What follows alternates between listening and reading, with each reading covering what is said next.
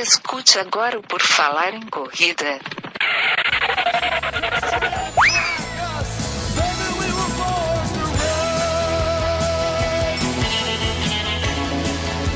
Are you ready to run?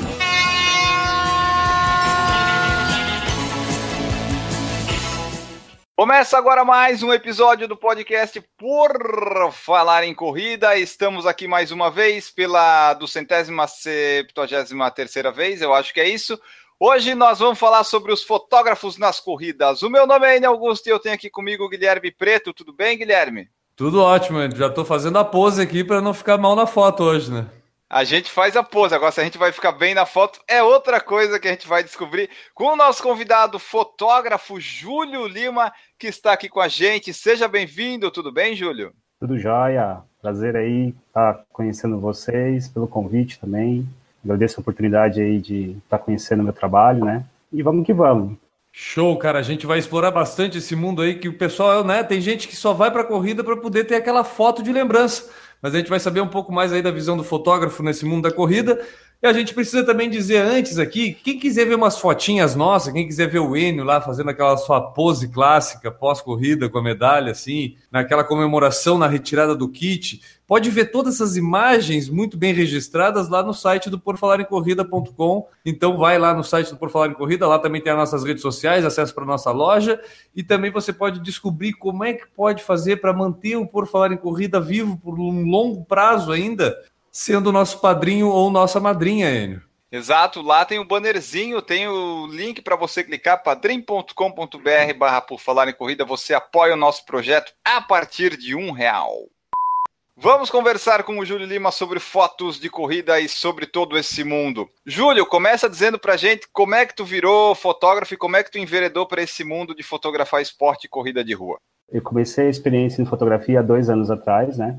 Ingressei na no fotografia esportiva há um ano e meio, então comecei em abril de 2017. Meu segundo evento já em fotografia foi a Maratona Internacional de São Paulo. Até então, antes de entrar na fotografia esportiva, eu não esperava, é, não imaginava é, entrar nesse segmento de fotografia esportiva. Comecei a fazer ensaios fotográficos, né? E aí, numa feira que teve de, de fotografia em São Paulo, Feira Fotografar, eu conheci uma agência de, de fotografia fazia venda de fotos, fotografia esportiva, e foi onde eu, eu ingressei. O primeiro evento que eu fiz foi a meia maratona, uma semana antes da, da maratona internacional, e aí eu fiquei, porque eu gostei, me apaixonei pela, pelo segmento de fotografia esportiva, a vibe dos, dos atletas correndo, isso fez com que eu me motivasse mais ainda em, estar registrando esses momentos da galera, né? Tô aí até hoje, fotografando a maioria dos meus eventos de, de rua, Faço algumas corridas de montanha também, que é um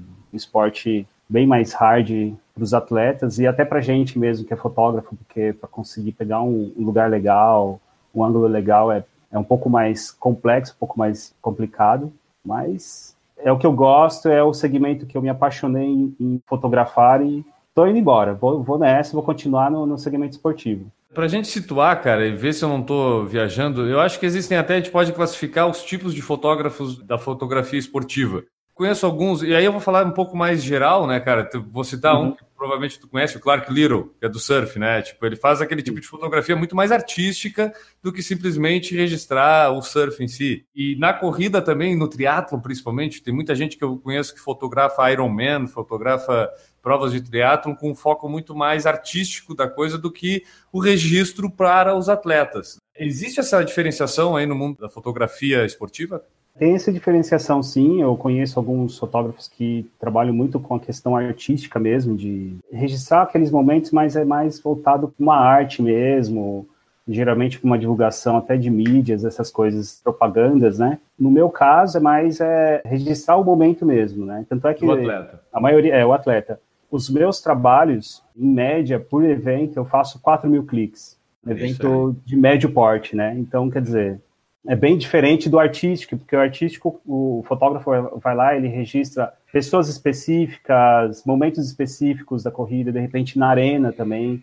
Então, o cenário muda totalmente. Então, existem esses dois cenários num evento esportivo, corrida de rua, por exemplo, que faz corrida artística, geralmente ele fotografa corrida artística, ele geralmente vai na arena, ele fotografa a pessoa se alongando, por exemplo, uhum.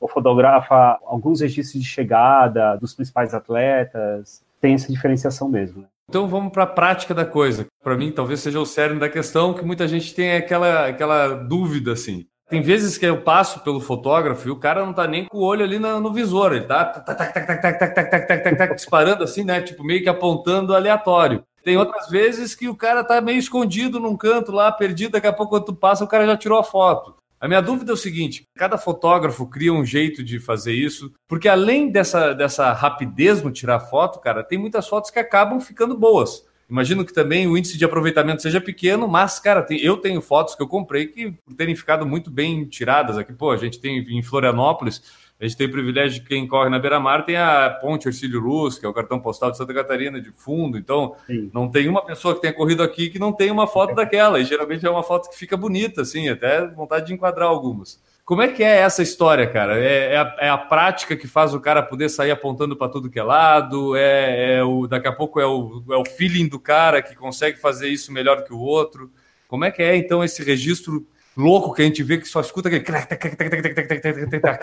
Eu acho que é muito do, de cada fotógrafo, né? Cada fotógrafo tem um jeito de, de lidar com essa situação, de, de registrar. Tem o fotógrafo que faz o que você fala, o tec, tec, tec, tec, que é o time-lapse, né? Na hora que você vai ver a sequência das suas fotos à venda no site, simplesmente você está andando em câmera lenta. Se você juntar todas as fotos, você está andando em câmera é lenta. Verdade. E ali ele, ele consegue, de repente, pegar um, um daqueles movimentos, um, um, ângulo que te agrade mais na hora de você olhar aquela foto e falar, poxa, essa aqui eu gostei, vou comprar essa, né? Como tem atletas que preferem comprar todas as fotos na sequência. Então, acho que vai muito de cada fotógrafo, né? A forma que ele lidar com aquela situação, o lugar que ele está. Eu, particularmente, eu não, não, gosto de registrar dessa forma. A minha média, geralmente, por atleta, em cliques, é quatro cliques por atleta, uhum. é, no máximo cinco. Depende muito do que o atleta, da forma que o atleta está vindo, se ele se posiciona, se ele faz uma pose que aquele sorriso para foto já aumenta um pouquinho essa quantidade de 3, 4 cliques para 6, 8 cliques, entendeu? Então, uhum. multiplica essa quantidade, porque assim, a pessoa está naquele momento dela, viu o fotógrafo, abriu aquele sorrisão, não tem como aumentar a quantidade de cliques por atleta, né? Trabalho dessa forma, de 3 a 4 cliques por atleta. Procuro sempre achar um ponto, um local que chame a atenção do atleta na hora da foto, por exemplo, um fundo que tenha a ponte estaiada, que é a Marginal Pinheiros ali, que é o local que chama muita atenção dos atletas, né, na hora de comprar a foto. Então, eu acabo focando mais em quantidade de atletas do que quantidade de fotos por atleta, entendeu? Então, assim, quanto mais atletas eu clico, se um evento tem 10 mil atletas, eu tento procurar clicar o máximo de atletas possível para ter aquele registro do, da quantidade de atletas, do que uhum. ter a quantidade de fotos por atleta. O cara que faz, Entendi. fotógrafo que faz 20 fotos com o intuito de, de repente, o atleta comprar aquelas 20 fotos e uhum. a qualidade não ser muito boa. Infelizmente, acontece isso mesmo. Às vezes o cara coloca uma sequência de fotos, mas a qualidade da foto não ficou muito boa tem esse detalhe também. Então, são coisas relativas, né? Tem vários pontos que fazem com que o, o fotógrafo fale assim, poxa, eu vou colocar uma sequência de cliques aqui, porque esse, sei que esse evento é, é muito bom e vai vender bem. Então, às vezes, ele tem essa análise de que vai vender bem, então ele senta o dedo, dá muitos cliques, com o intuito de, de repente, vender muitas fotos numa pancada só, né? Como é que funciona essa questão? Agora tu falou do, do atleta vem chegando e tudo, e aí agora o N vai ficar muito interessado porque ele está tentando ficar numa melhor foto. Esses dias venderam uma foto para ele aí dizendo que era a melhor foto, né, Enio? E não era, foda. não era bem assim, né, a foto. Mas bom, cara, vamos lá. Hoje tu é, vende as tuas fotos através desses sites que a gente conhece, Fotop, Foco Radical, tem algum específico que tu trabalha hoje, ô, Júlio? Já emenda e diz como é que funciona esse trabalho de fotógrafo. Tu é tipo Era autônomo? Pergunta, Obrigado. Tu ah, tá, me tá. roubando a pergunta. Eu tô perguntando primeiro para qual site para depois perguntar como é que funciona. Ah, Mas tu tá te roubando a minha pergunta. Tudo bem. Tô antecipando. Então, vamos lá, sem brincadeira. Tu trabalha para algum? Na verdade, assim, é, eu trabalho para duas agências é, de fotografia, que é o Fotop e a outra uhum. é a Foto Extreme. São duas agências aí que eu dou mais. Ah, Foto Extreme, vou anotar aqui para procurar Foto... as próximas Isso, corridas. Foto Extreme. Fotop é a, a, maior demanda de eventos que eu faço, é pelo Fotop mesmo. São mais corridas de rua que eu faço pelo Fotop. Eu sou freelance, eu não sou registrado, não sou CLT, nenhuma das duas. Então a gente trabalha com venda de fotos e essas vendas é comissionadas. Cada evento tem uma, uma comissão específica. O Photop e a Photo Extreme nada mais é do que uma plataforma que a gente disponibiliza nossas fotos que são registradas nos eventos e através dela os atletas procuram as fotos e compram e essa compra gera uma comissão de venda para nós, uma comissão de venda para as plataformas também, né? Independente uhum, de ser claro. Photop, de Photo Extreme, de foco radical, de olho no atleta, acho que 99% dos fotógrafos que trabalham por essas agências são fotógrafos freelancer. Então tá, agora vamos mexer na caixinha preta, aquela que todo mundo só vai lá e compra, mas fica naquela, como é que eles acharam essa minha foto? Olha, não aparece nem o número direito. Ai, da onde ele estava? Como foi? Por que tantas? Ai, faltou alguma? Será que ele editou? Será que ele não editou? Será que ele descartou alguma que eu achava que podia ser boa? Como é que funciona isso? Vocês, é, tu chega em casa com o cartãozinho de memória da máquina é. e a partir daí, como é que funciona? o pós-prova que é o mais desgastante para a gente, tá? Porque durante a prova tem um desgaste normal, um desgaste físico, porque são movimentos repetitivos, você fica muito tempo na mesma posição, né? Então já desgasta bastante. Quando chega em casa, a primeira coisa que a gente tem que fazer é descarregar as fotos. Eu faço em média 4 mil fotos por evento. Imagine descarregar 4 mil fotos. Eu tenho que carregar essas fotos na plataforma tudo isso em alta definição, essas 4 mil fotos, imagino, porque tu, depois tu oferece para diminuir, mas tu tem que tá, oferecer é. a maior com elas, então isso dá. Quantos milhões de gigas dá isso, mais ou menos? Cara, depende muito. Vamos colocar a média de 8 gigas por evento, vai. É. Então, 4 mil fotos, vamos multiplicar. 8 gigas de, de arquivo. Depois de descarregar as fotos, a gente tem um, um outro trabalho que é renomear as fotos, hum, que é o. trabalho mais desgastante para a gente. Os fotógrafos amam renomear as fotos. A gente está rezando para um dia aparecer um, um, um, aplicativo que faça o reconhecimento numérico do, do número de peito do atleta para a gente se desgastar menos. Né? Mas como é que é essa é... numeração? Tipo, é, essa nomeação tu tem que ver a cada atleta, tu nomeia de acordo com o número, é isso? Exatamente. e não tem nenhum aplicativo que faz isso? Tem que fazer no olho? Atualmente no olho. Rapaz! Oba, Hélio! O Hélio já queria um aplicativo para isso. já vai, de repente. Cara, imagina 4 mil fotos, ele tem que. Caralho! Não, mas tu não. Tá, vamos explicar agora isso. Tu não vê as 4 mil fotos, ou tu vê as 4 mil fotos? Porque eu imagino que. Mil fotos. Tu vê as 4 mil fotos. acontece? É, imagine o, o fotógrafo lá que fez 20 fotos na sequência sua. Dessas 20 fotos, pelo menos acho que uma, uma metade disso, ou 20% dessas fotos, estejam desfocadas. Então já é o primeiro trabalho, descartar as fotos ruins. Tá, entendeu? então existe esse processo. tem, tava... tem esse processo, tem que descartar. Tudo bem que às vezes há, há, há, existe falhas que já deve ter acontecido com vocês de consultar uma foto lá e ter foto desfocada na, na plataforma. Acontece, infelizmente, porque assim, eu estou falando de 4 mil fotos. Agora imagine quando é uma prova grande, por exemplo, uma maratona internacional. Eu fiz a maratona internacional do Rio, a meia maratona e a maratona internacional do Rio. Eu fiz 20 mil fotos nos dois, nos dois eventos. De certa forma, 20 mil fotos é muita coisa, entendeu? Eu só vou fazer questão de frisar uma coisa, porque eu aposto que 99% das pessoas que estão nos escutando agora imaginavam, assim como eu, que existia uma facilitador para isso, que tu podia pegar e fazer um reconhecimento facial lá no Google, lá sei eu aonde. Não, não existe isso mesmo, não existe. Ou é tu que não usa? É, hoje, ó, a plataforma do Photop ele tem uma, uma, uma opção de, de reconhecimento facial. Ela é uma, uma, uma opção muito inteligente, só que acredito que seja muito pouco explorado pelos atletas ainda. A maioria deles buscam pelo número do peito. Eu achei que tinha um aplicativo, alguma coisa que lesse o número, sabe? Que conseguisse identificar. Ah, aqui tá um 1770, eu vou conseguir ver. Enio, acabamos de desvendar um mistério do mundo das corridas, cara. E o pessoal acha caro, velho. E o pessoal printa, mas esse é um assunto para daqui a pouquinho. Não, é, pouquinho. espera, é. Isso, aí você vai printar. Bom, espera, vamos falar daqui a pouco sobre isso. Mas fale mais, fale mais, cara, desse processo. A renomeação é uma coisa muito desgastante, entendeu? Tanto é que tem eventos que eu pago para renomear como outros fotógrafos também. É assim, eu vivo totalmente de foto. Eu tenho tempo para renomear alguns eventos, mas quem trabalha, por exemplo, ao meio de semana e, e vive de foto aos finais de semana com eventos esportivos e não tem tempo para renomear, tem que pagar. Eu digo para os fotógrafos que sou muito lento para renomeação. Eu demoro em torno de duas horas para fazer mil fotos. Mas tem renomeador aí que faz faz mil fotos em 30 minutos, entendeu? A renomeação de mil fotos em 30 minutos, 30, 40 minutos. Essa renomeação ela é importante para quando tu joga no site para identificar cada atleta, é isso? Exatamente, exatamente. Ah, Senão vocês não encontram a foto de vocês. O Photop Entendi. tem a facilidade de reconhecimento facial, mas as outras plataformas, pelo que eu conheço, foco radical, olho no atleta, não tem essa facilidade ainda. Então, quer dizer, tem que ser tudo manual. É, a gente tem que renomear isso manualmente. É foto por foto, separa a foto boa de foto ruim na hora que está renomeando, já vê, o, ah, opa, essa aqui está desfocada, vai pro lixo. Foto de, de atleta com olho fechado. Essas vocês deixam por prazer, né? Só para zoar a gente, né? Pra gente ver, ah, tá, Ah. saí com o olho fechado, né?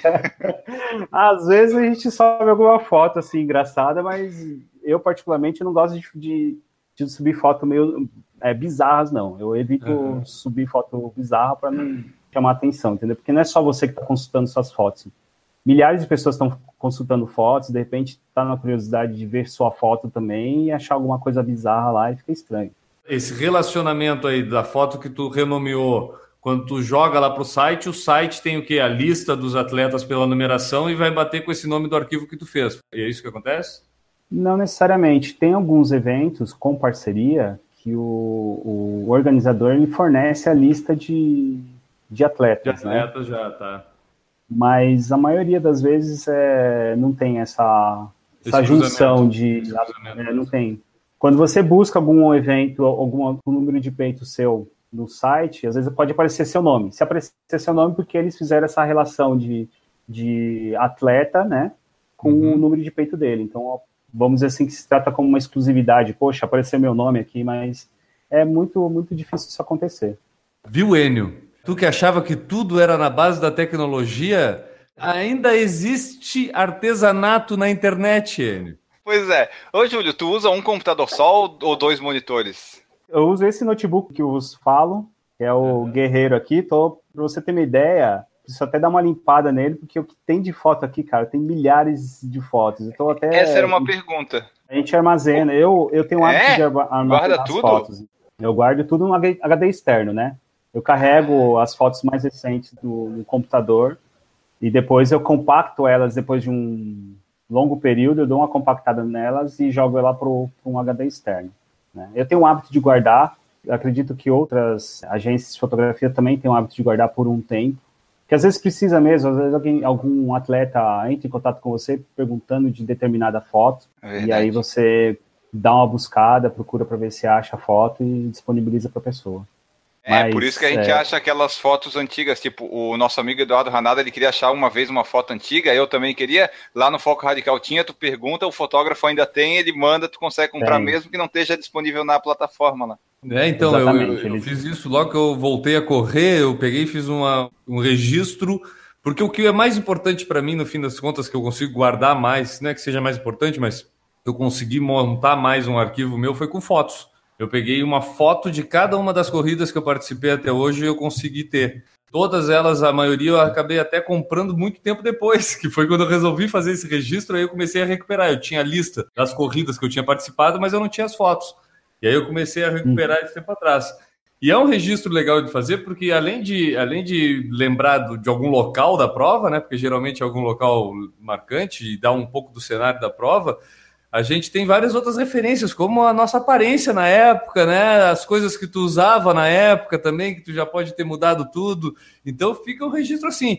Eu tenho poucas corridas, agora imagina o Enio, que tem lá 200 corridas. Tu guarda quantas fotos por corrida, Enio? Eu tento guardar uma, pelo menos. Às vezes os eventos se disponibilizam de graça até, né? Mas alguns daí tem que comprar. Eu gosto de ter uma, pelo menos, por evento. Com certeza, várias dessas, assim, tu não tinha ali seis reais para pagar e tu acabou fazendo um print da tela para guardar, né, Enio?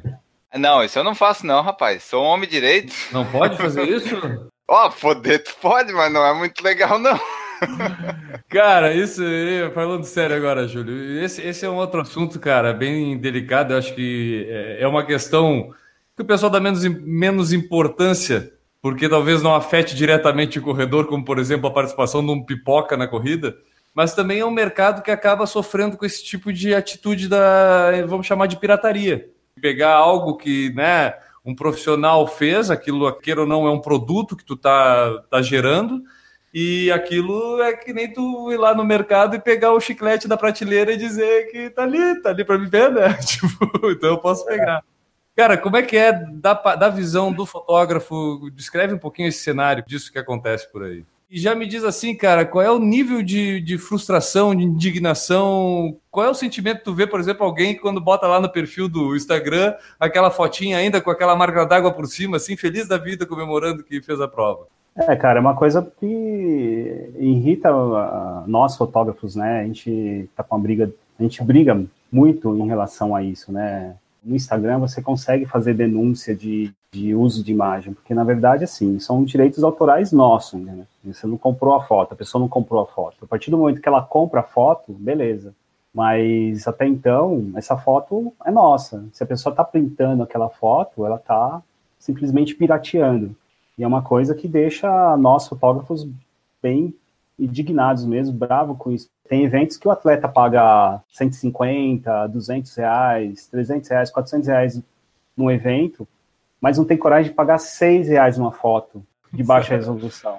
E isso, poxa, o atleta ele não entende, como eu fiz até um post há, há dois meses atrás, falando sobre isso, entendeu?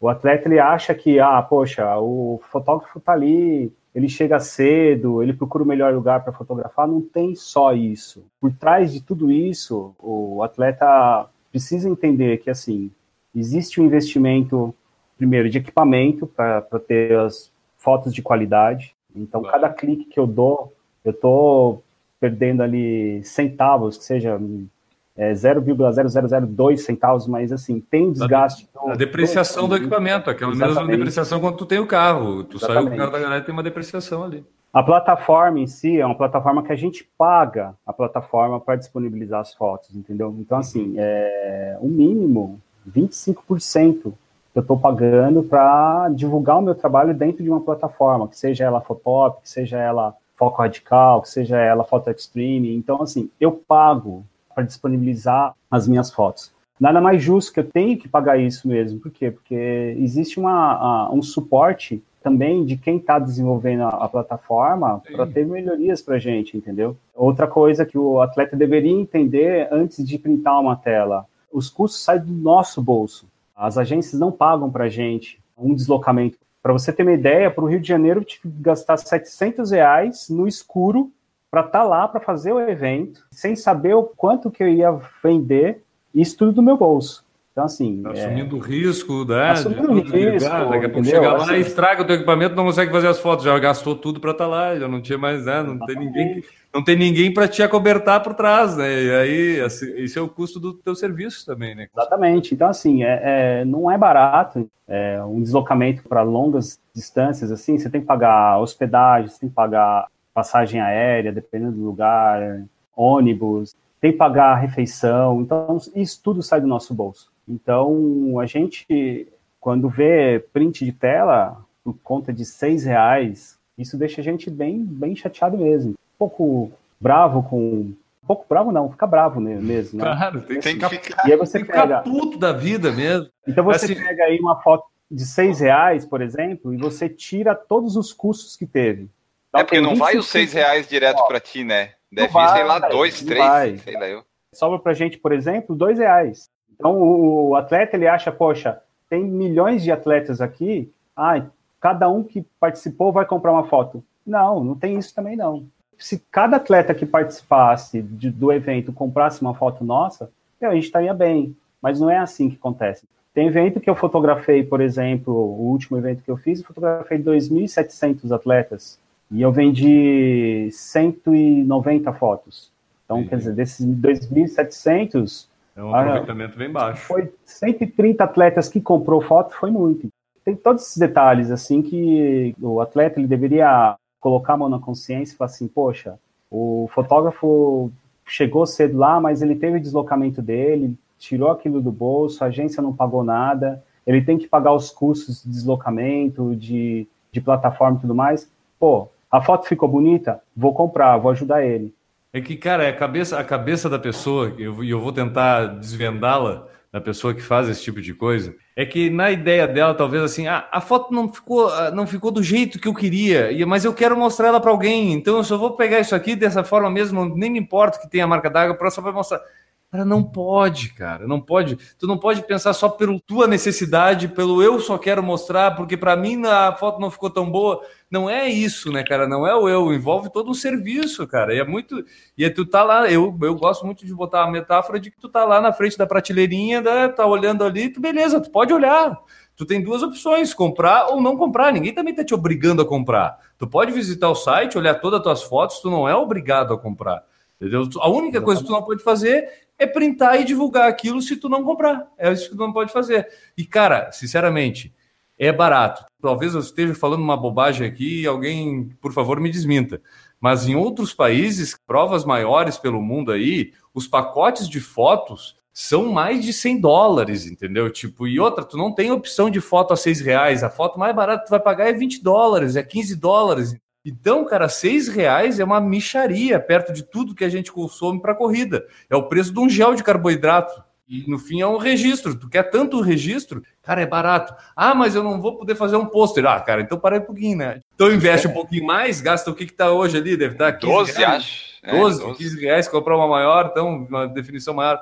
Mas, cara, a opção de. Eu, eu para mim, eu não tenho pretensão de imprimir isso em grande volume, muito menos acho que imprimir. A minha intenção mais é o registro digital mesmo dela, então eu sempre compro de menor de escala ali, e às vezes eu até permito comprar uma ou duas, porque dá 10 reais, entendeu? Dá 12 reais se somar duas. A cabeça da pessoa, é para mim, que faz isso, ela é um- uma pessoa egocêntrica, ela tá preocupada com ela, em ela divulgar foto, em ela não pagar, em ela poder usar alguma coisa. Então, sério, cara, se tu tá fazendo isso, você tem que ter um tratamento, porque você tem algum problema, entendeu?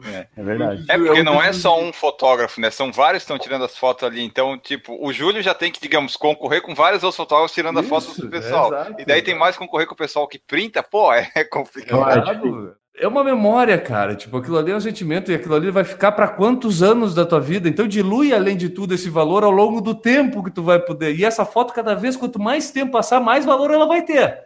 Porque Ah, mais recordação de mais tempo ela vai ser. As pessoas têm mania de olhar para os outros, mas não olham o próprio umbigo, entendeu? Não se olham no espelho, né? Infelizmente, tem atletas que acontece isso, né? Infelizmente, a gente acaba tendo que brigar com essa galera, com razão. Os sites hoje, eles, eles né, se tu clicar em cima, eles têm todas as ferramentas ali possíveis para tu não copiar, né? Tipo, eles oferecem. Na verdade, hoje até acho que o print, o cara até tá- passa um trabalho, não fica nem muito boa a foto, porque geralmente até passa em cima da cara do cara.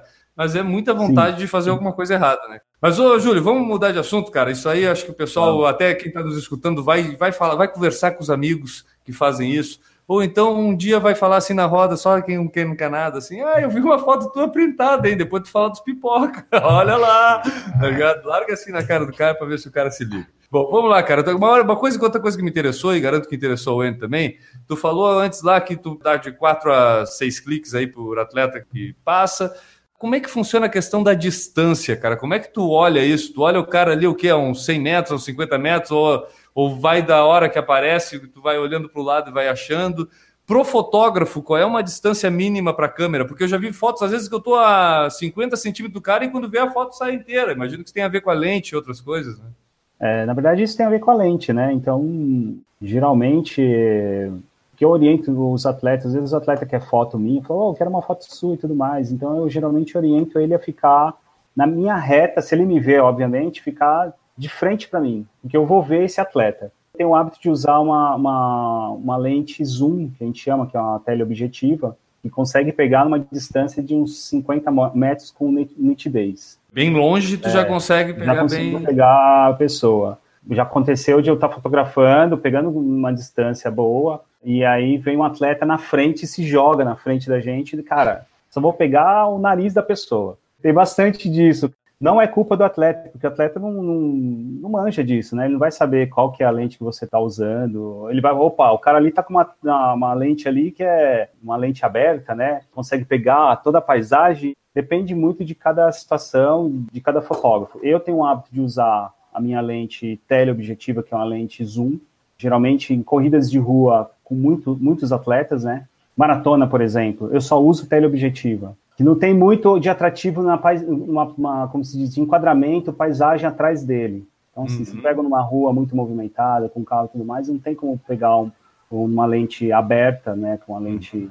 O cenário é, não vai enriquecer a foto, é, né? O, o cenário não vai enriquecer a foto, então eu acabo fotografando bem fechadinho.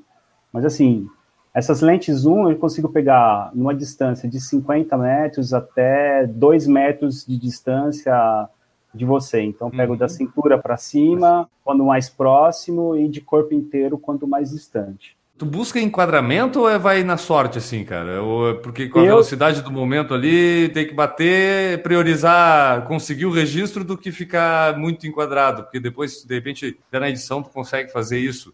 A gente tenta buscar enquadramento, né? A maioria uhum. das minhas fotos eu tento buscar o enquadramento, é, colocar o atleta centralizado na foto, uhum. seja ela na horizontal quanto vertical. Acho que a maioria dos, dos fotógrafos buscam enquadramento. Às vezes, obviamente, sai um pouco desse enquadramento, né? Enquadramento centralizado que a gente fala, mas sempre com o intuito de buscar enquadramento, porque a foto fica mais bonita enquadrada ali, né? Uhum. Se ela ficar fora de enquadramento, mais para a direita ou mais para a esquerda, a foto já fica estranha, fica, não fica, ah, como se diz? Não orna, que nem diria o Enio. É, não orna, exatamente. Ai, cara, tá, agora, agora deu, já, já, já vimos tudo que é muito lindo da fotografia, só que eu quero, cara, eu aposto que fotógrafo é quase que nem corredor e quase que nem pescador, sempre tem uma boa história para contar de algum perrengue que passou. Então eu quero saber de algum, alguma coisa ruim, assim, uma chuva que tu pegou, assim, que não tinha mais onde se meter para fotografar, ou um lugar ruim que tu foi que né, não tinha posição, ficou cansado lá. Eu quero que tu me conte uma história ruim de ser fotógrafo, ou só tem história boa para contar? Tem uma história ruim. Passei acho que uns dois meses atrás numa uma corrida em, de ultramaratona em Passa Quatro, uh, UAI, né? Ultramaratona dos Anjos. Uhum. Era uma corrida de três dias. Então ela começava numa sexta-feira de manhã e até no domingo à tarde, à noite, né? E um dos dias, assim, eu era marinheiro de primeira viagem, né? Primeiro que Minas, dependendo do lugar lá, é muito frio, né? A gente estava num, acho que no período já estava inverno. Eu acho que eu estava somente com duas blusas. Eu não levei aquelas bolsas portáteis para você ficar dentro. Ah, uhum.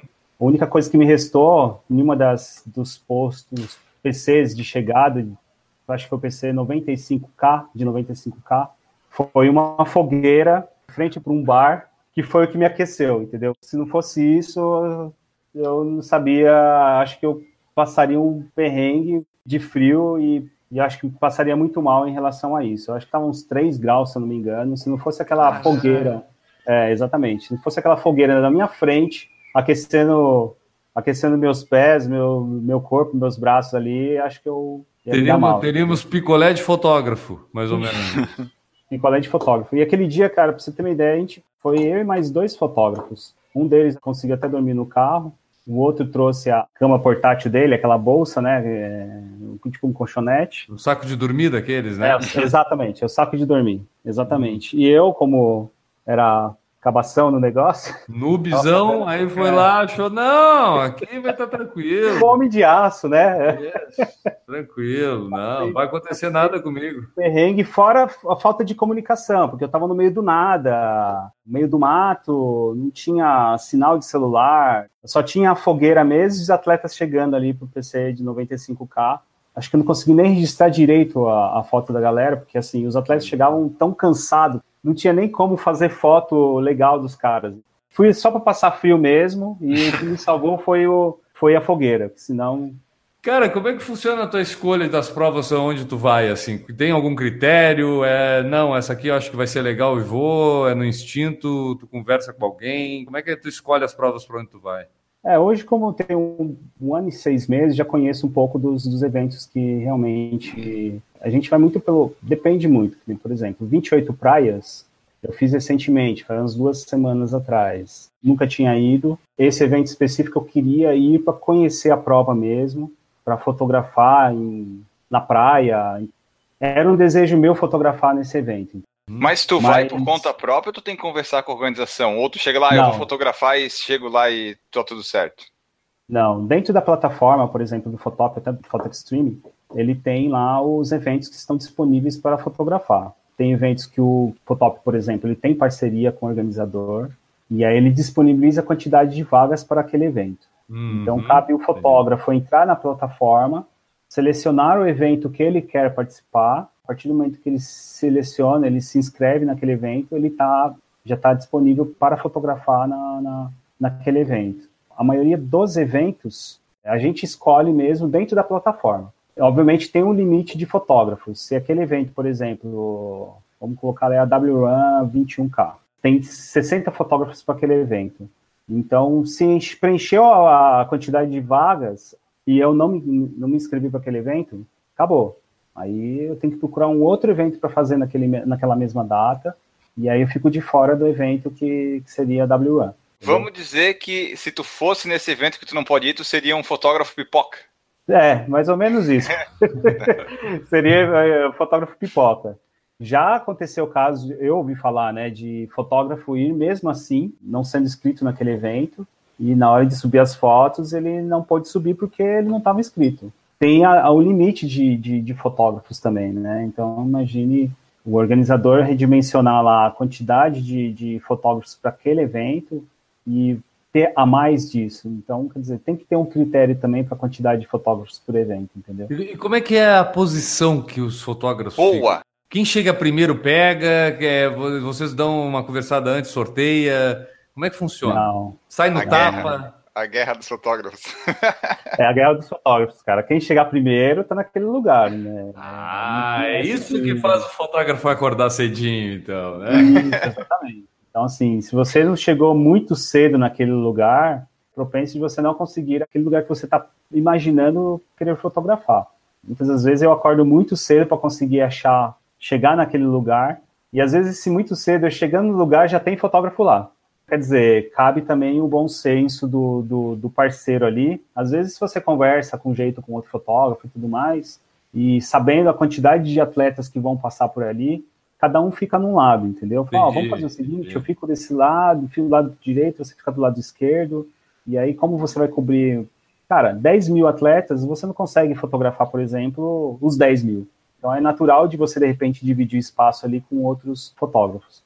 Mas, assim, acontece de, às vezes, ter um fotógrafo mal educado, de chegar, chegou já bem depois de você, uma hora depois, já praticamente na hora de iniciar a, o evento, a corrida, de, dos atletas passarem por você. O cara passa por você, olha na sua cara, não fala nem um bom dia e fica a três metros da, da à sua frente. Isso Entendi. acontece, infelizmente acontece. Existem fotógrafos que são puta gente boa, o cara chega em você, conversa com você, fala, cara, eu tenho o hábito de fazer isso, de perguntar qual a lente que o cara tá usando. Às vezes o cara tá usando uma lente mais aberta, que pega no fundo uma paisagem e tudo mais. Eu falo, cara, eu tô com uma tele aqui, te atrapalha eu fotografar do seu lado?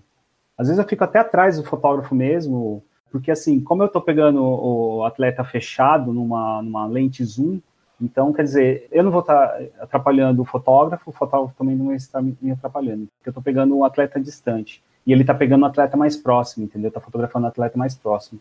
Tem esse, também esse bom senso de querer conversar, de querer entender junto com outro fotógrafo o que, que ele vai fazer, a maratona de revezamento Pão de Açúcar ficou eu e mais dois fotógrafos no mesmo lugar. Só que um ficou na direita, outro ficou na esquerda e eu fiquei centralizado. A gente sabia que ia passar muitos atletas ali. Então, assim, a gente conseguiu cobrir o máximo de atletas possível, não atrapalhando um ao outro. Essa foi uma, foi uma forma que a gente conseguiu entrar num bom senso ali, não atrapalhando. E no final acabou sendo bom para todo mundo esses lugares que vocês definem, é tu que define o lugar ou a organização da prova Sim. diz, ó, oh, tem que ser aqui, aqui, aqui? Ou o fotógrafo diz, não, não aqui é... vai ser legal, eu fico aqui? Não, é a gente que define mesmo. A gente procura buscar o melhor ângulo para foto, né? Ali aonde vai sair, de repente, uma, uma composição bonita para foto, com uma paisagem ao fundo, algum ponto turístico Sim. da cidade, por exemplo. Uma né? referência né? então, da dizer, prova. Ali, né? obviamente, né? todo, todos os fotógrafos querem ir para esses lugares, entendeu? Buscar pegar o, o, melhor ponto ali, um ponto que vai chamar a atenção do atleta na hora que ele ver, ver a foto. Mas a gente que define isso, é o fotógrafo que define isso daí. Quero saber se eu tenho alguma foto do Júlio, porque quando eu compro lá no site, pelo menos eu nunca percebi, Eu não sei quem é o fotógrafo que fez a foto ali, né? Eu uhum. queria saber se eu tenho... existe alguma forma de eu saber quem é o fotógrafo que fez a foto que eu estou comprando lá no site? Na plataforma do Photop, você consegue visualizar isso. Hoje tem os créditos da foto. Quando você clica em uma foto sua, ele te mostra embaixo da foto por quem foi tirada, por quem foi clicada aquela foto. Você consegue visualizar isso. Na Photo Extreme não tem isso. No foco radical, acredito que também não tenha. O olho no atleta também não tem. Não sei se. Alguns, o que eu já vi no foco é que a inicial da foto, o nome e... da foto está tipo o inicial do nome do cara. Só que tu nunca vai saber o nome do cara, mas está lá é, a inicial dos nomes. É, isso eu sei também que realmente as iniciais ficam no, no, no, no arquivo que vocês baixam. Mas até identificar quem é o fotógrafo, né?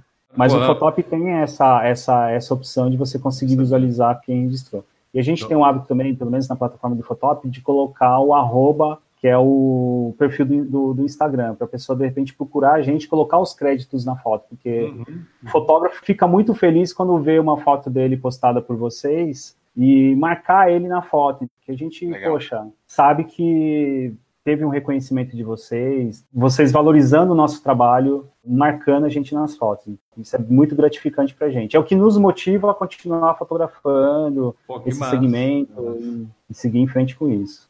Legal, porque, pô, né, cara, fica a dica aí, você, daqui a pouco lá, pô, tem uma foto tirada pelo Júlio, cara, daqui a pouco, cara, o cara fica famoso aí, fotógrafo famoso, depois né, tu tem uma relíquia é? na mão, tu tem uma relíquia na mão. É, tem uma foto tirada pelo Júlio. Ei, Enio, que tal? Será que tu tem? Eu garanto que o Enio já tá lá na pastinha lá dentro das fotos, se ele não tem nenhuma do Júlio lá. Ele fotografa bastante em São Paulo, não é? É, fotografa bastante em São Paulo. A maioria dos eu... meus eventos é em São Paulo, né? Então, eu tenho a chance de ter alguma foto já que ele me fotografou, só tem que achar essa foto para daí é. ter aqui comigo. Aí guarda, Enio, guarda, que agora, ele, né, depois do, do Por Falar em Corrida, geralmente as pessoas acabam ficando famosas depois do Por Falar em Corrida. Opa. Pois é. Vamos ver. É provável que isso aí vai alavancar muito, então a gente vai ficar famoso tendo fotos do Júlio. Júlio, antigamente, quando nós começamos a correr, ali há uns 10, 9 anos, corria no domingo, a foto só saía na quarta, na quinta, ficava lá em breve. Hoje a gente vê no domingo, na segunda já tem foto. Isso é vocês que estão ficando mais ágeis para publicar, ou é uma demanda que surgiu do site, ou é vocês que viram, não, tem que publicar logo porque o pessoal está pegando foto dos outros, estão fazendo vídeo, sei lá eu. Que hoje a gente vê que domingo já tem algumas fotos para comprar, se tu quiser, em alguns eventos. Antigamente era quarta, quinta e olhe lá. Por conta dessas renomeações, a gente tem um prazo, obviamente, dentro da plataforma para cada evento, tem toda a instrução lá e, o, e a data, o horário que tem que subir aquelas fotos. Se você não disponibilizar aquelas fotos na plataforma em determinado horário, o evento vai para o ar e é capaz de você, de repente, não, não ter aquelas fotos disponibilizadas no tempo. Então, assim, é, existe toda uma, uma, uma orientação dentro da plataforma para cada evento que a gente faz e tem horário determinado, ó, determinado horário tal, subir as fotos. Se você não subir essas fotos no horário, o evento vai para o ar mesmo assim e você vai perder venda, porque a gente tem um prazo, né? O prazo é justamente para isso, porque assim, a gente tem que tentar se antecipar à concorrência também, porque tem outros concorrentes também que vão, vão subir as fotos e a gente busca o mais rápido possível entregar essas fotos dentro do, do prazo definido pela plataforma, né? A ansiedade é. do ser humano atual, quem publica primeiro vende mais. Não tem a menor dúvida disso. É. Exatamente. Na renomeação, por exemplo, terminou o evento, chego em casa, eu já descarrego as fotos e já começo a trabalhar nelas. Imagine, a maioria dos fotógrafos fazem isso, eles viram a madrugada renomeando foto. Para quando chegar, por exemplo, 10 horas da manhã, o evento já está no ar com todas as fotos disponíveis.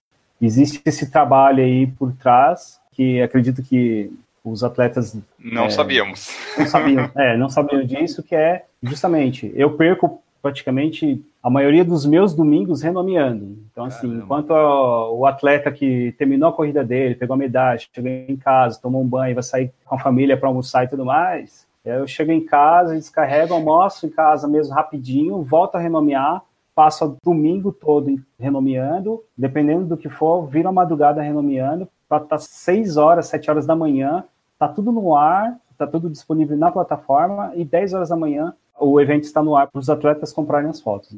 Eu vou fazer um pedido para o pessoal que está escutando o podcast agora. Depois manda um feedback lá para o nosso e-mail ou comenta lá no Instagram nosso, manda para nós uma mensagem só dizendo assim: você sabia que era assim que são publicadas as fotos? Porque eu aposto que a maioria das pessoas imaginava que existia algum programa de computador maravilhoso que fazia tudo isso, que vocês chegavam em casa, ligavam ali o computador, o notebook, botavam o cartãozinho de memória ali e iam ver um, um filme da Netflix enquanto algum programa ficava fazendo isso por vocês. Enio, não é assim que, a, que tu pensava? Eu, cara, eu juro, eu pensava assim. Até eu achava que era mais simples. É, até por esse motivo a gente fica muito puto quando vê print de tela, cara. Claro, porque esse eu já tô é um mais puto. pesadíssimo pra gente.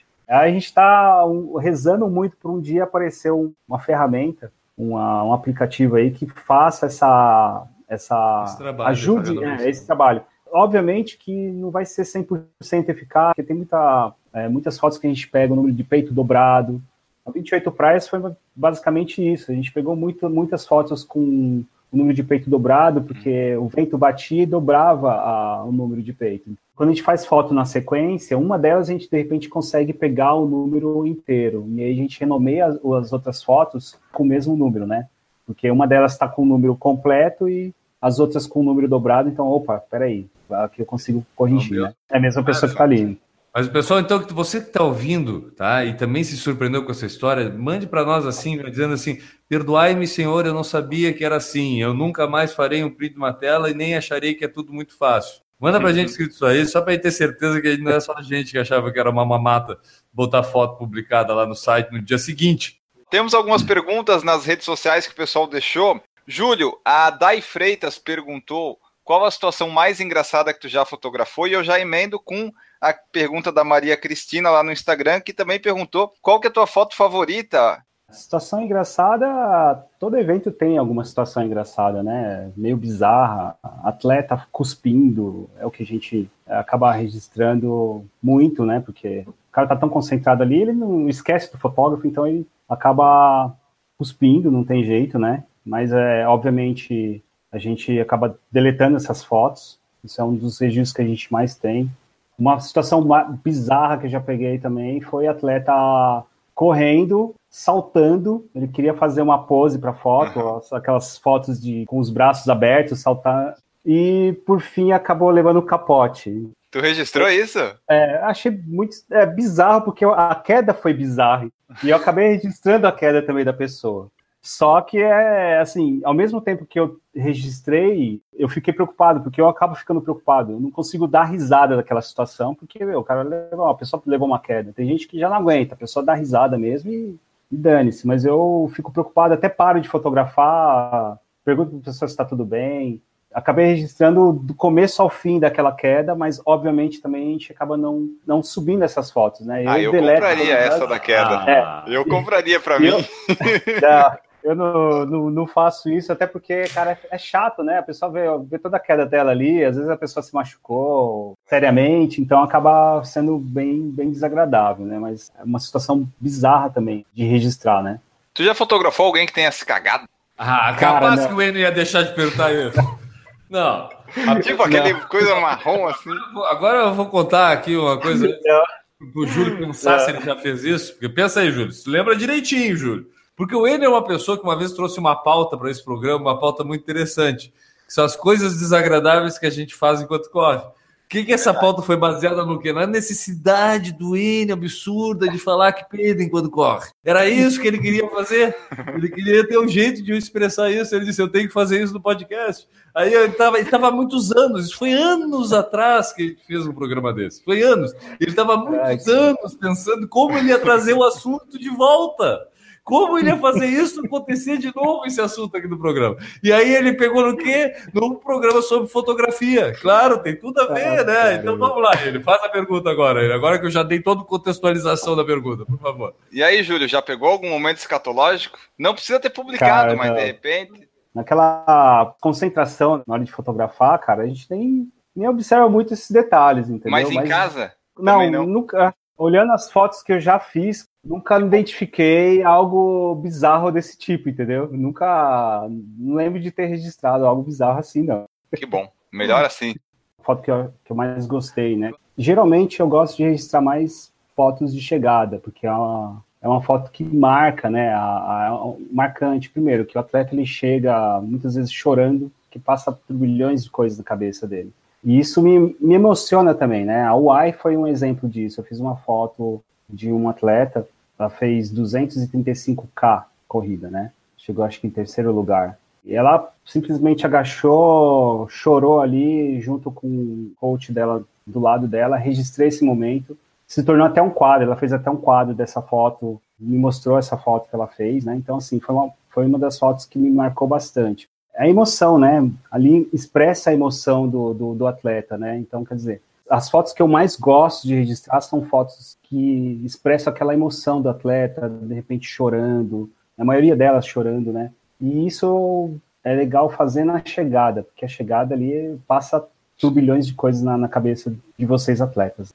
E uma recentemente que eu fiz também, uma foto recente que eu fiz na 28 Praias, que mostra a emoção também de uma atleta. Eu estava praticamente na beira do mar ali e ela passou por mim, respingou água. Então, quer dizer, aquele sorrisão, você registrar aquele momento também é uma coisa bacana, que você. aquele sorriso, né? Aquela alegria de estar ali naquele momento correndo uma prova, uma prova dura, né? 28 praias é uma prova dura, mas também que mostra a emoção do, do atleta em ter o prazer de correr numa prova dessa. Né? A pessoa que está vendo aquela foto também fala, poxa, que foto linda, né? Porque isso mostra a emoção do, do, do atleta. Então são as fotos que eu achei mais bonitas de mostrar no meu perfil a Dai Freitas perguntou se tu prefere é, tirar mais fotos dos corredores, fotos mais naturais ou que o pessoal faz pose e tudo mais? Tem algum tipo de foto assim que tu já saiba que venda mais? E outra, mulher compra mais foto que homem? Tem alguma estatística desse jeito, nesse sentido? Eu geralmente gosto de fazer foto espontânea, porque você, às vezes a pessoa, o atleta não está nem prestando atenção muito em você ali, ele está simplesmente focado. Você registra o momento da pessoa focada, sem pose, né? Então, quer dizer, é, são as fotos que eu que eu acho mais, mais bonita fazer assim, que chamam mais a minha atenção. Tem muito fotógrafo espalhado no, nos eventos, então tem fotógrafo na arena, conheço fotógrafos que ficam só na arena fazendo foto posada com a medalha e tudo mais. Eu já não, eu já gosto de registrar aquele momento ali da, do atleta correndo mesmo, focado, geralmente focado. Então acabam ficando bonitas essas fotos, né? Que mostra realmente a concentração do atleta ali. As fotos mais vendidas geralmente são fotos de mulher. Mulher geralmente compra mais fotos do que o homem. As fotos que eu vendo, geralmente a maioria é mulher que compra. Tanto mulher quanto homem, quem gosta de comprar foto, geralmente vai comprar umas 5, 6, né? Quando a pessoa gosta de foto de corrida, ela geralmente Sim. vai comprar compra de lote, né? Umas 6, 7, dependendo, muda o lugar e tal. Mas é compra bastante, assim, para ter, para guardar, para postar, enfim.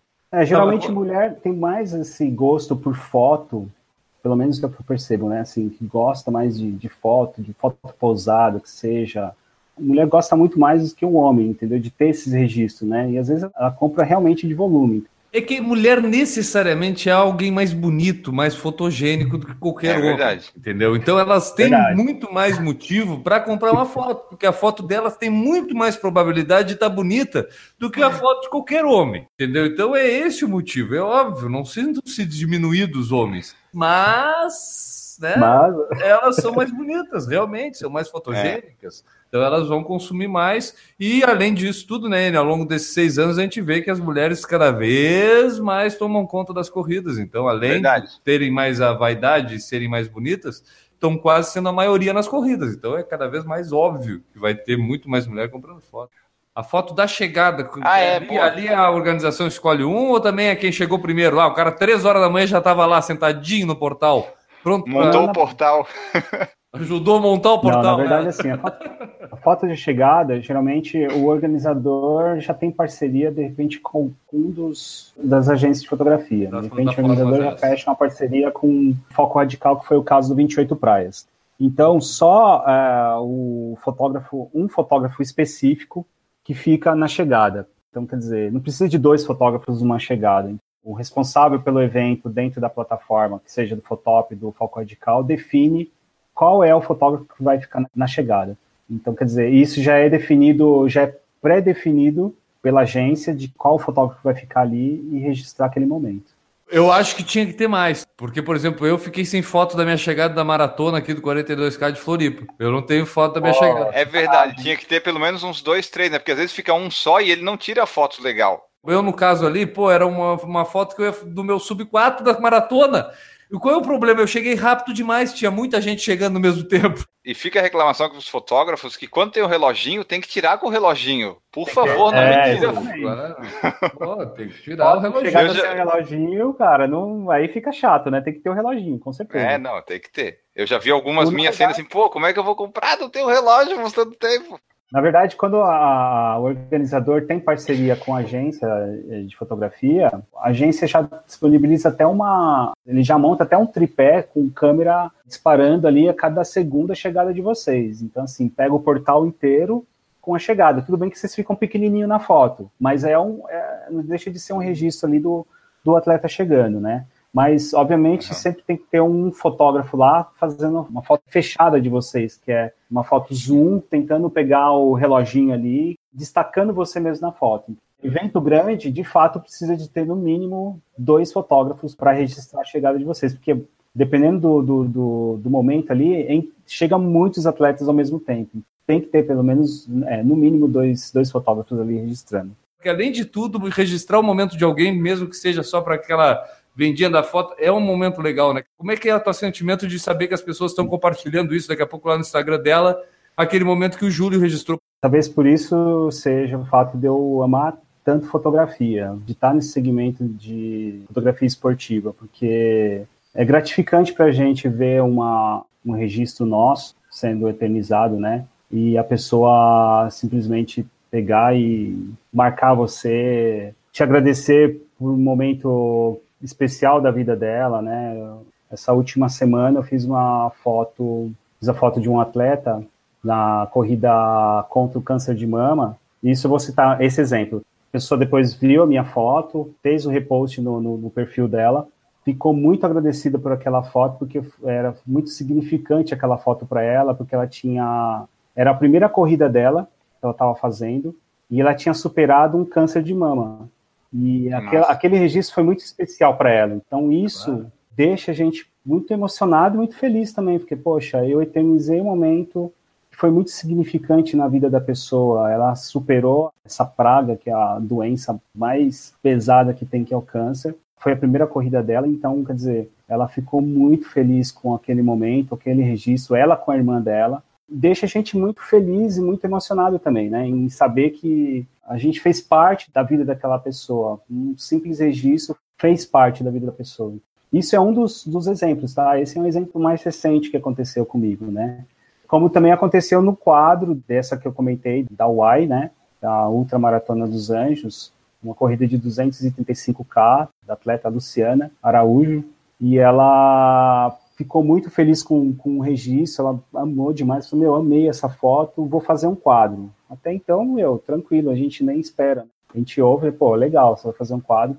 Mas no momento que ela mandou uma foto para mim e falou assim, ó, tá aqui o quadro, mostrou a foto dela com o quadro, cara, fiquei super emocionado, falei, poxa, meu, saber que tem uma foto feita por Caralho. você, que virou um quadro, deixa a gente cada vez mais alegre, mais motivado em continuar nesse segmento, porque você está registrando a emoção da pessoa também. É a mesma emoção que vocês têm aí de, de fazer uma prova de, primeira prova de 42K, por exemplo, e conseguir atingir aquele objetivo, você chorar de emoção por conseguir buscar aquele Sim. objetivo. Então, assim, eu também estou buscando meu objetivo, sempre aprimorando minha- as minhas técnicas, obviamente.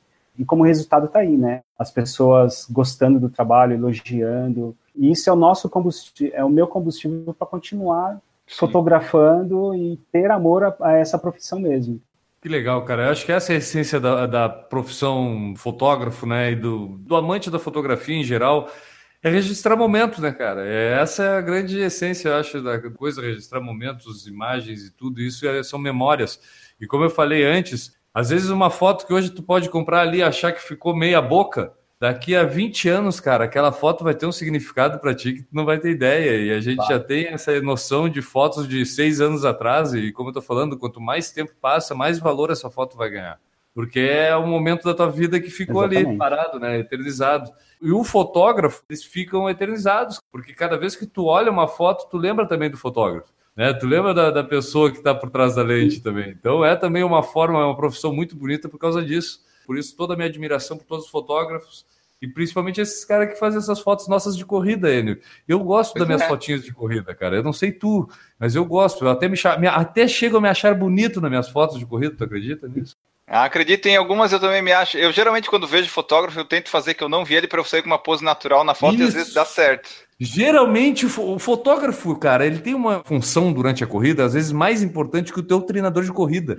Ele é a pessoa que te faz melhorar a postura na corrida. Tu pode ter É verdade. certeza, tu vê o fotógrafo, tu melhora a postura na corrida. Tu pode ver o teu treinador, tu continua lá meio abaixado, meio andando. Agora, tu vê o fotógrafo, né? Tu dá aquela estufada, aquela, né? Inclina o corpo para frente, pisa com a ponta do pé, tenta correr um pouco mais rápido para sair voando. Ah, cara, né? nada como ter um bom fotógrafo na tua frente para tu correr melhor durante a corrida. Aí o Eduardo Castilho colocou assim: 20 mil fotos de gente fazendo careta. Não é todo mundo que faz careta nas fotos, né, Júlio? Tem gente que faz pose, tem gente que tá ali ao natural, né? É, varia. Varia. É, É, é muito é? variado mesmo. Então, assim, você pega desde de atleta fazendo pose e muitos, às vezes, não tá nem prestando atenção no, no, no- no fotógrafo. Já aconteceu de ser atropelado já, cara, por conta disso. O atleta tá tão focado ali que ele esquece de tudo, né? Então, ele só quer seguir ali a. a Provavelmente tu tava no meio da rua, né? Isso é, um perigo pro fotógrafo. eu tenho o hábito de ficar no meio da rua, dependendo do volume de atletas, eu fico deitado, tentando pegar um ângulo de baixo para cima. Tu acha que tu tem o corpo fechado, né? Tu, tô, tu, né? tu vai, tu vai pra benzedeira antes. Porque, pô, tu tá arriscando a vida, cara. É, cara, é meio maluquice, é, assim. Pessoas falam, pô, você é maluco, cara. Você fica deitado no asfalto, você não tem medo Tu de ser põe o quê? Um atropelado, não? triângulo, um cone na tua frente, assim, pro pessoal desviar? Não, eu coloco é que- nada, só eu fico com uma perna esticada e a outra dobrada. Então, assim, e aí se alguém vir, a primeira coisa que vai acontecer é tropeçar no, no, no- no meu pé, né? Na minha perna. Mas, assim, eu já fui atropelado não deitado, em pé mesmo. Um atleta conversando com o outro, esqueceu de olhar para frente e acabou me passando por cima. Só deu uma abertura aqui no, no supercílio, mas beleza, sangue correndo no rosto e eu fotografando, continuei fotografando, não parei de fotografar. Mas foi, acho que foi a única ocasião que aconteceu isso. Mas dependendo do evento, eu acabo ficando deitado mesmo, com não obviamente com muito volume de atleta passando por mim, né? É, Quando diminui um pouco o volume, eu consigo ficar mais ali deitadinho e tudo mais. Eu observo, quando eu percebo pela lente, eu percebo que a pessoa está meio distraída, eu dou um grito antes. Aí, aí, aí a pessoa já olha, opa, desculpa, não vi, desvia e continua correndo. Tem atleta que reconhece, que me reconhece pela minha cabeça, né? Pelo meu cabelo. Cabelo branco, só pela cabeça me identifica já. Ou porque eu tô deitado no asfalto. Porque assim, pô, eu sou um dos. acredito que seja um dos poucos que cometa essa loucura de ficar no meio do asfalto, deitado e registrando os atletas, entendeu? Então algumas pessoas já até conseguem me reconhecer por conta disso. O pessoal aqui de Jandaia do Sul do Paraná falou assim, ó, em julho participamos da 21K do aniversário de Balneário Camboriú, nunca vi tantos fotógrafos em uma prova. Aqui no Paraná não é assim não, kkkk. A gente é privilegiado, cara. Eu não sei como é que Tem é nos bastante. mas aqui tem muito fotógrafo. Principalmente nessas São Paulo. provas de trilha de praia aqui, pô, tem bastante. São Paulo tem bastante também. Pega uma prova grande aqui, geralmente é 50 fotógrafos no mínimo. 50, 60, isso só, vou citar a Fotop. Aí você coloca mais as outras agências de fotografia, Foco Radical, Olho no Atleta, aí você coloca aí mais, mais 50, vai. Vamos supor aí que tem 100, às vezes 100 fotógrafos numa, numa, numa corrida. E tu vê, tem 100 fotógrafos e às vezes não tem uma foto minha. É impressionante. É muita gente correndo em São Paulo. Em Santa Catarina é bom porque tem pouca gente e a gente sabe que vai ter alguma foto. É garantido. Em São É, Paulo, às vezes, tu não de se São Paulo encontra. é isso, é que a menor prova de São Paulo provavelmente é a maior de Santa Catarina. Exato, exato. A Dai Freitas falou: acho que os fotógrafos ficam camuflados, não vejo nenhum. Tem corrida que o fotógrafo acaba me conhecendo e até incentivam, fico tão feliz de ouvir. Isso acontece também, né? Tem uns que tu já conhece, manda aquele incentivo, o pessoal até já se empolga. Eu queria saber na cabeça do fotógrafo, vem pensando assim, opa, já vem lá aquela foto que eu vou vender o cara do pulinho. Ou fica pensando, ui, já veio o chato do pulinho, vou ter que acertar a foto dele. Como é que pensa o fotógrafo nesse momento? Ah, é a primeira opção, óbvio, né? A gente sempre, opa, é o cara que vai, vai comprar foto, então esse caso aí é um dos casos que aumenta a quantidade de cliques do atleta, entendeu? Aê, sabe que é uma foto, é uma foto garantida, entendeu? Que ele compre uma foto, mas eu sei que ele vai comprar uma foto. E a gente, obviamente, tenta fazer a, a, a melhor foto para ele, obviamente, gostar e comprar aquela foto, né? Então, assim, a gente fica super feliz quando vê algum, opa, esse aqui compra foto. A gente já tem já alguns atletas que a gente acaba reconhecendo com o tempo, né? Que sabe que já para foto, que seja uma foto e tudo mais, que a gente acaba dando um pouquinho mais de prioridade na hora do clique. Tá é certo. normal Bom, isso, né? A, a gente já está encaminhando para o final do podcast, ô, Júlio, e agora também, nesse momento, às vezes algumas pessoas já pararam de escutar, então a gente pode falar aqui, não vai ter problema nenhum. Mas eu queria saber, na tua opinião, a opinião do Júlio, qual é a pior pose para tirar foto? É a do joinha, assim com o joinha, assim? É o cara do hang loose, o cara que se abraça no amigo do lado? Ou do qual coração? É a pior pose que tu já... Do coraçãozinho? Qual é a pior pose, assim, na opinião do Júlio, assim? Agora tem pouca gente escutando, Júlio, não te preocupa, tá? O pessoal vai até fazer essa pose na tua frente na próxima corrida, não te preocupa. Eu acho que a foto abrindo os braços, é, acho que é a pior pose. Ah, aquela assim, parece que voar, né? Essa daí, essa é brava. Os bracinhos abertos assim, fazendo, voando, né? Até porque, por exemplo, você tem que ter um, um, um espaço maior, um enquadramento maior para foto. Então, assim, às vezes eu corto o braço da pessoa, não tem como, porque você não está esperando a pessoa abrir os braços ali. Porque, assim, a maioria das fotos que eu faço é na vertical. Às vezes eu tenho que pegar ela, a pessoa um pouco mais distante, para conseguir sair com os braços abertos. E a pessoa então, só abre o braço quando hum. tiver bem em cima de ti, né? Aí não adianta mais. É, aí isso aí acaba atrapalhando, porque assim, a pessoa, quando tá em cima, ela tá abrindo os braços, mas ela não pensa que eu já tô focando a outra pessoa do fundo, ah, tá, entendeu? Então, às vezes aparece a mão da pessoa na foto do atleta que tá atrás dela. A é foto dela vai ficar uma merda e ela ainda vai atrapalhar a foto do outro. Resumindo. É, isso, é basicamente isso. Não que eu abomino quem faça isso. Até porque eu tô falando isso, mas o último post meu feito no, no último feed meu no, no, Instagram, a atleta tá de braços abertos. Então postei essa foto, a foto ficou muito bonita, porque ela abriu os braços e olhou para o céu. Mas é uma foto que atrapalha a gente sim. Os braços abertos atrapalha por conta disso. Você tá com a mãozona ali, eu tô focando no atleta de trás. Como ele não tem noção, não é culpa do atleta também. Como ele não tem noção da lente que eu tô usando, Muitas vezes Sim. acaba acontecendo de pegar e registrar a mão do atleta ao invés de registrar o atleta atrás dela. Daí Freitas falou que os fotógrafos brasileiros são excelentes. A meia de Santiago, a única foto que eu tenho é da chegada está desfocada e fora do centro, isso é triste. E a última pergunta que eu tenho aqui é da Dai Freitas também, que é perguntando se tu faz algum tratamento da imagem e o que, que é mais difícil quando está correndo a pessoa, a pessoa que está com óculos escuro, viseira por conta das sombras, ou isso não influencia muito no resultado da foto? Tratamento é bem difícil a gente fazer, porque se a gente for fazer tratamento nas fotos, vamos supor, 4 mil fotos, 4 né? mil fotos, aí sim, quinta ou sexta-feira as fotos estariam no ar. Ou não estariam porque tu ia perder ou, o prazo, né?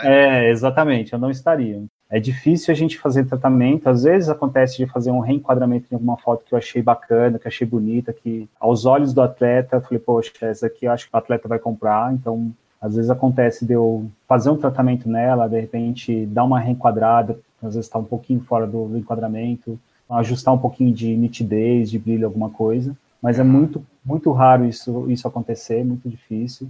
Principalmente quando eu tenho um volume muito grande de fotos, às vezes quando eu faço um evento no sábado e no domingo, uma parte das fotos eu mando para um renomeador, eu pago para um renomeador fazer para mim. Então, assim, não tem como eu ver essas fotos. Eu simplesmente encaminho para ele e ele faz toda a renomeação.